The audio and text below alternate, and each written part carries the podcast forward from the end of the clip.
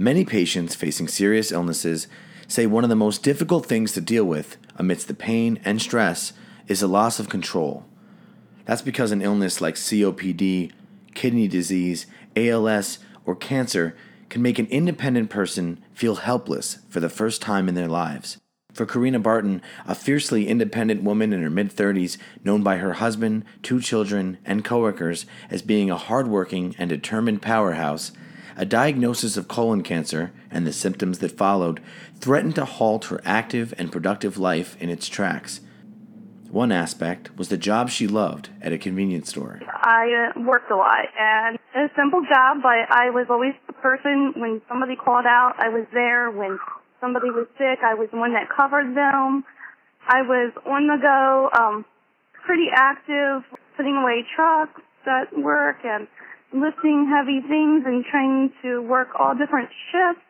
That was always my priority. A loving family first woman, Karina spent her spare time at home. This included helping one of her sons, who has Asperger's, accomplish big things despite the odds. For me, with the kids, I was pretty involved in my son with him having Asperger's and being on an autistic level. I was really involved with being a um, spokesman for his disability and going into school and working with them for their IEPs and trying to help him the child has never failed. So he has great teachers working alongside him. So being proactive with them, I think was my biggest passion was working with him to try to help him succeed and to graduate on time and to learn the best to his ability and to graduate with a high school diploma. Even with his disability to teach him to overcome his obstacles. Little did I know I would have to overcome my own obstacles. This is a story about returning to your true self after serious obstacles. This is a story about regaining control.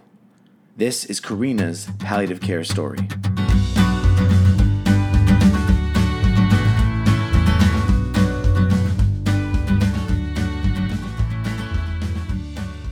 When you're as independent and as strong as Karina, when you're not feeling well, you know something is wrong.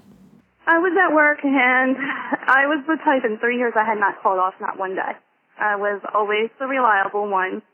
And I was at work one day and I just was getting, I kept getting severe stomach cramps for a while. Aches and pains. It felt like the flu was coming on. And I had a, I thought I had a flu that February, like everybody else at work, and I covered them to take their days off, but I wouldn't take a day off. I worked through the way, um, kept going, and then one day it just got really bad where I started getting blurred vision. I couldn't see the screen to make orders, and I just felt ill. And me and my boss decided I should go home. Before being diagnosed with colon cancer, Karina's pain and symptoms worsened to the point where it was obvious to all. I was losing two pounds a week for months. I kept losing two pounds a week. I was to the point where my clothes were falling off of me and I was 98 pounds at that point. I'm an average, normally 130 at most weight, but never been 98 pounds. I maybe 104 when I was young, but since I had kids, like 130 was my average weight. So to be 98 pounds, people could tell I was sick um, I would turn yellow or a funny, like, pale color and be all clammy. And you could just look at me and tell when I was sick. My coworkers would come in and say, you're having a bad day. Like, I was that bad. Medical tests ultimately revealed cancer, but even if Karina may have been expecting the bad news, nothing could have prepared her for how it felt to be told she had cancer. It was shock because cancer runs in our family, but colon cancer I did not know of in our family. And I had Googled cancer, colon cancer before colorectal cancer. I was like, that's a, you know, 70 year old man's disease. That's not, and I don't smoke, I don't drink, I don't do any of the things that are normally part of the statistics. So, you know, it's like, how could that be? I followed all the proper diet. I exercise. I'm very active. So how could I get this type of cancer. Determined to keep her active life going, Karina returned to work despite her diagnosis.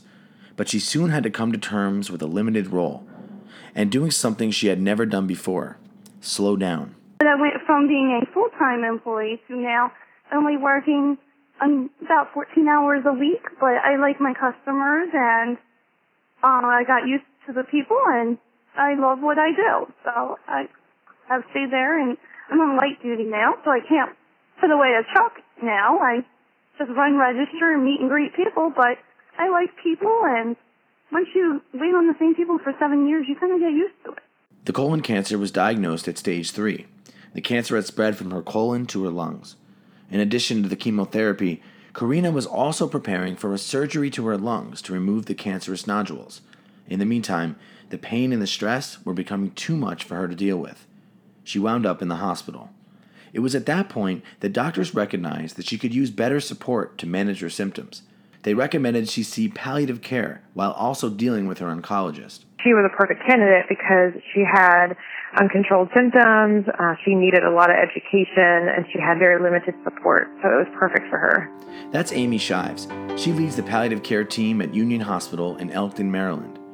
Her team provides both inpatient palliative care, which means in the hospital, as well as outpatient palliative care, which means in the home. Now, palliative care is specialized medical care for people with serious illnesses.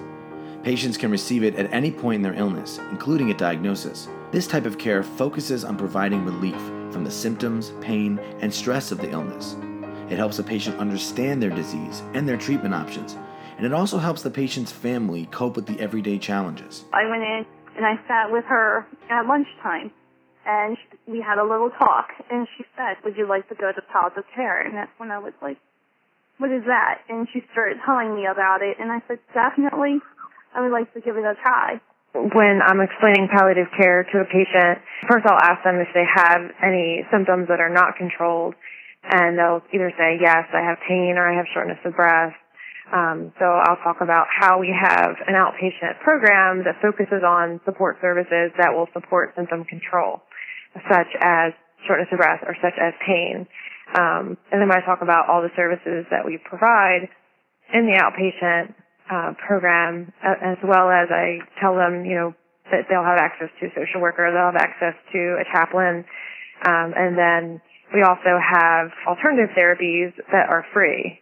They sat down at a table, talked to me. It wasn't like a doctor setting. It was more like a just having a little talk one on one. And they talked to me about, you know, having good care and just making sure I'm taking care of myself and asking me what how I was doing. But it wasn't just talking about my health. It was talking about my my family and care all around. After speaking with Amy, Karina understood why she was referred to palliative care and how it could help her. Palliative care gives me long-term care to help prevent me from being very sick as long as possible and to have the best quality of life and quality of care that I can get. And they worked wonders doing it. Now, as we've discussed, pain was a major cause of frustration for Karina. So, how exactly does palliative care help with pain?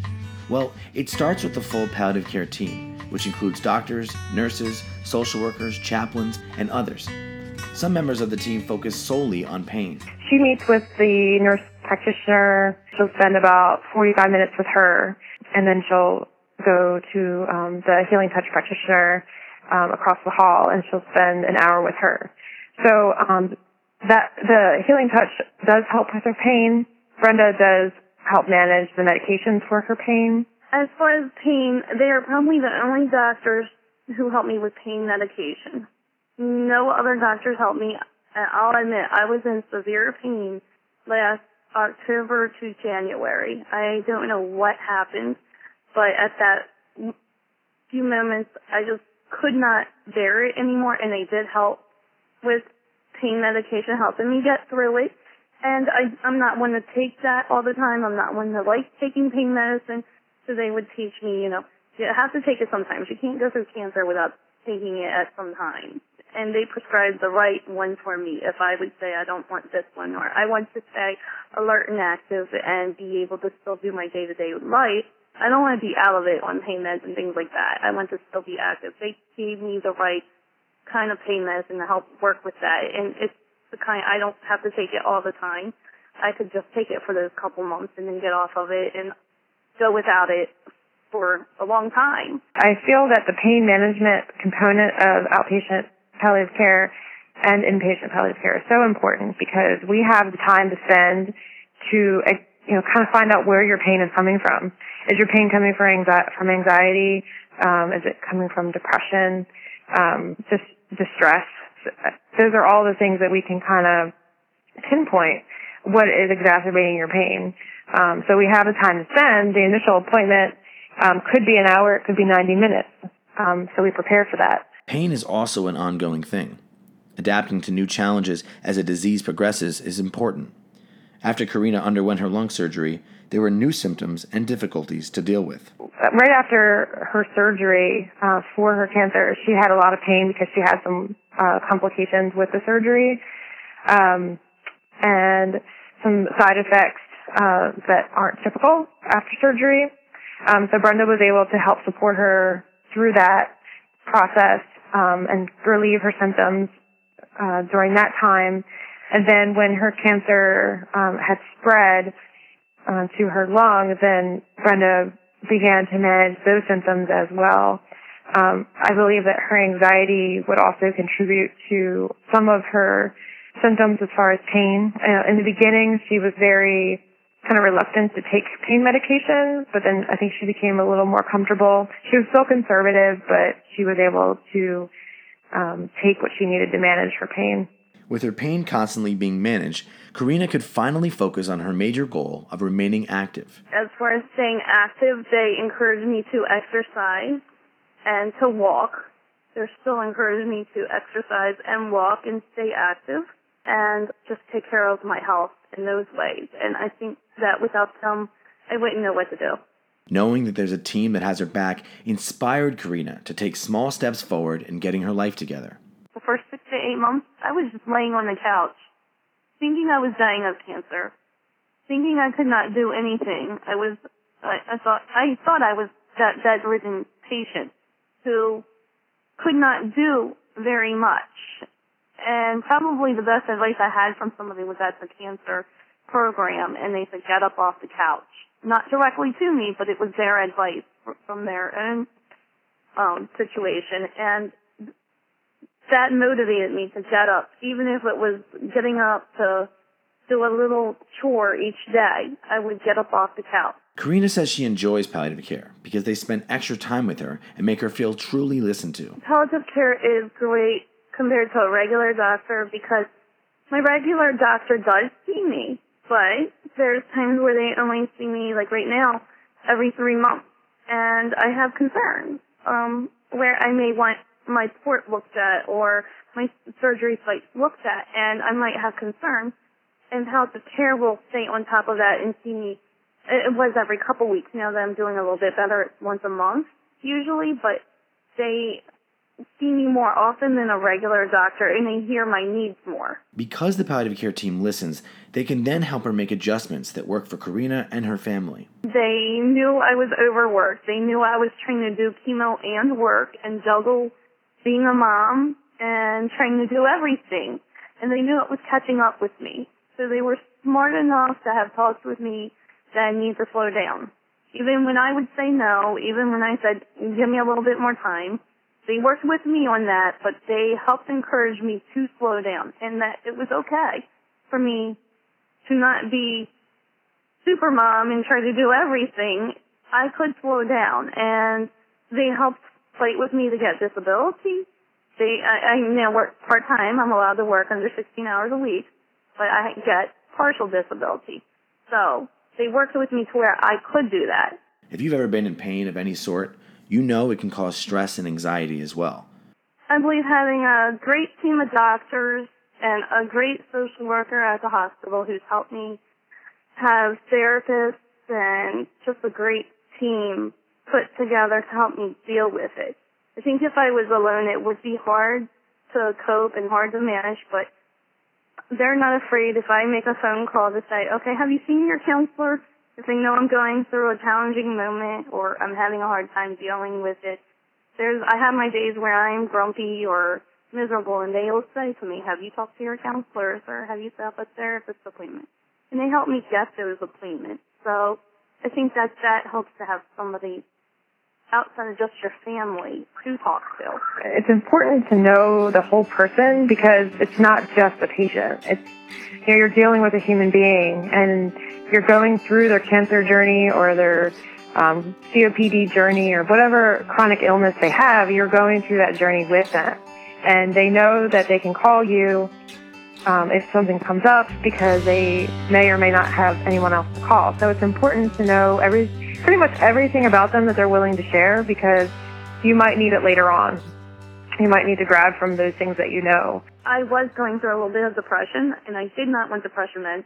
I went in and called the crazy doctor when I was in pain, and she prescribed depression meds. I actually went and bought a dog, and when I went in palliative care, and I said, I got a dog instead. That's how I'm dealing with my depression. The doctor was wonderful. Started showing me pictures of her dog and said, uh, this is, you know, how I deal with things. Look. And it was great to see that they supported me, not just taking medicine, they supported me wanting to deal with my cancer in other ways, but they're very supportive. They do take time out to hear you out and hear your needs and not just write a prescription, but they'll do other things for you and listen to your own personal needs. And that's what I like about palliative care. A doctor just doesn't sit down and talk to you about you wanting a dog instead of uh, depression meds and things like that while you're going through cancer. And for me, the dog was the best medicine I could get. With her pain and stress managed, Karina finally felt in control. Palliative care definitely became active in my care and in my life. And they did a great job with staying on top of seeing me, making sure that I was taking care of my health, and they were wonderful. After undergoing surgery and her chemotherapy, Karina is now in remission and feeling better. She's even picked up a new hobby. One thing I'm going to do is making wreaths. It's my new hobby, and I make cancer wreaths, cancer ribbons for Amy Shives and a couple people at the hospital at Christmas. Little things like that, just to keep me active. Karina credits palliative care with helping her be okay with doing less. Palliative care has taught me to slow down, and it's okay to slow down and to see how much, even for myself, that I have learned. It's okay to slow down. I, I have to give palliative care that credit. Amy says she recognizes the positive changes in Karina's life. She's still in palliative care because she still needs the support, even though she's not currently in treatment. She needs that support from Brenda. She needs that support from social work um, because she still continues to have anxiety about recurrence and she still continues to have uncontrolled symptoms, latent side effects of treatment. So she still is a part of the program. I listen to the doctors. I listen to palliative care. I go to their appointments all the time. I'm excited when I go in there. And I'll be honest with you, some days I don't want to go in there. I get sick of going to the doctors all the time. But when I walk out of there, you see a smile on my face and you think, that worked. She used to call me, I would say, almost every other day. She would talk for an hour because she needed somebody to talk to. So now, um, she's come so far that I might hear from her every three weeks. She no longer struggles with the unknown, with loss of control, um, she has she has a palliative care program that if she needs support, she knows where to find it. She sees Brenda every two weeks, so she's able to check in with Brenda, the nurse practitioner.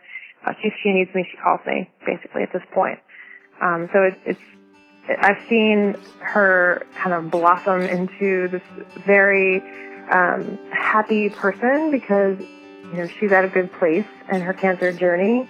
To find out how you or a family member can receive palliative care, visit getpalliativecare.org.